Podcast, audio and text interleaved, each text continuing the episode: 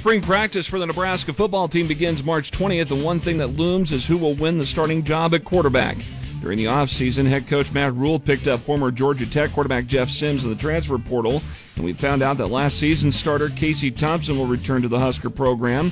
Thompson is also coming off shoulder surgery, and Mitch Sherman with the Athletic told Hail Varsity Radio Tuesday he believes Thompson will take the challenge head on. Is he going to be chucking touchdown passes in the spring game? No. Is he going to be facing a pass rush or taking hits from Nebraska's remade defensive line? No. But there are a lot of ways that he can compete and he can show his stuff for Marcus Satterfield and for Matt Rhule, and he'll be there every step of the way. Nebraska spring football game is April 22nd. Postseason play starts tonight for all the Class A girls basketball teams in the state as districts get underway. The game that we'll have for you tonight here on KFOR will feature Lincoln Northeast hosting Omaha Benson in the A3 semifinals beginning at 6.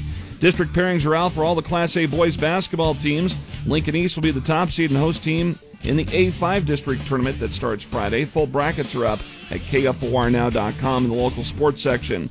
College basketball Tuesday night, second half rally came up short in the final seconds for the number 19 Creighton men before a sold out crowd at CHI Health Center Omaha as the Blue Jays fell to number 10 Marquette 73 71. Creighton coach Greg McDermott said it was a great game overall. They're hard to guard. Um, they've got great positional length defensively. Uh, that forced us into some, you know, I thought we did a great job of taking care of the basketball the first half, the second half.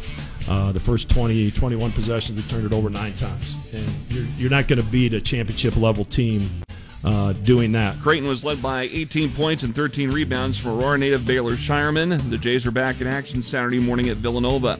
And the Nebraska Wesleyan men's basketball team saw their season wrap up Tuesday night with a 78 60 loss to Coe College at Snyder Arena in the opening round of the American Rivers Conference Tournament. Peter Lash led the Prairie Wolves to the loss with 12 points. Wesleyan finishes with a 16 10 record overall, 11 5 in the conference. I'm Jeff Moats, KFOR Sports.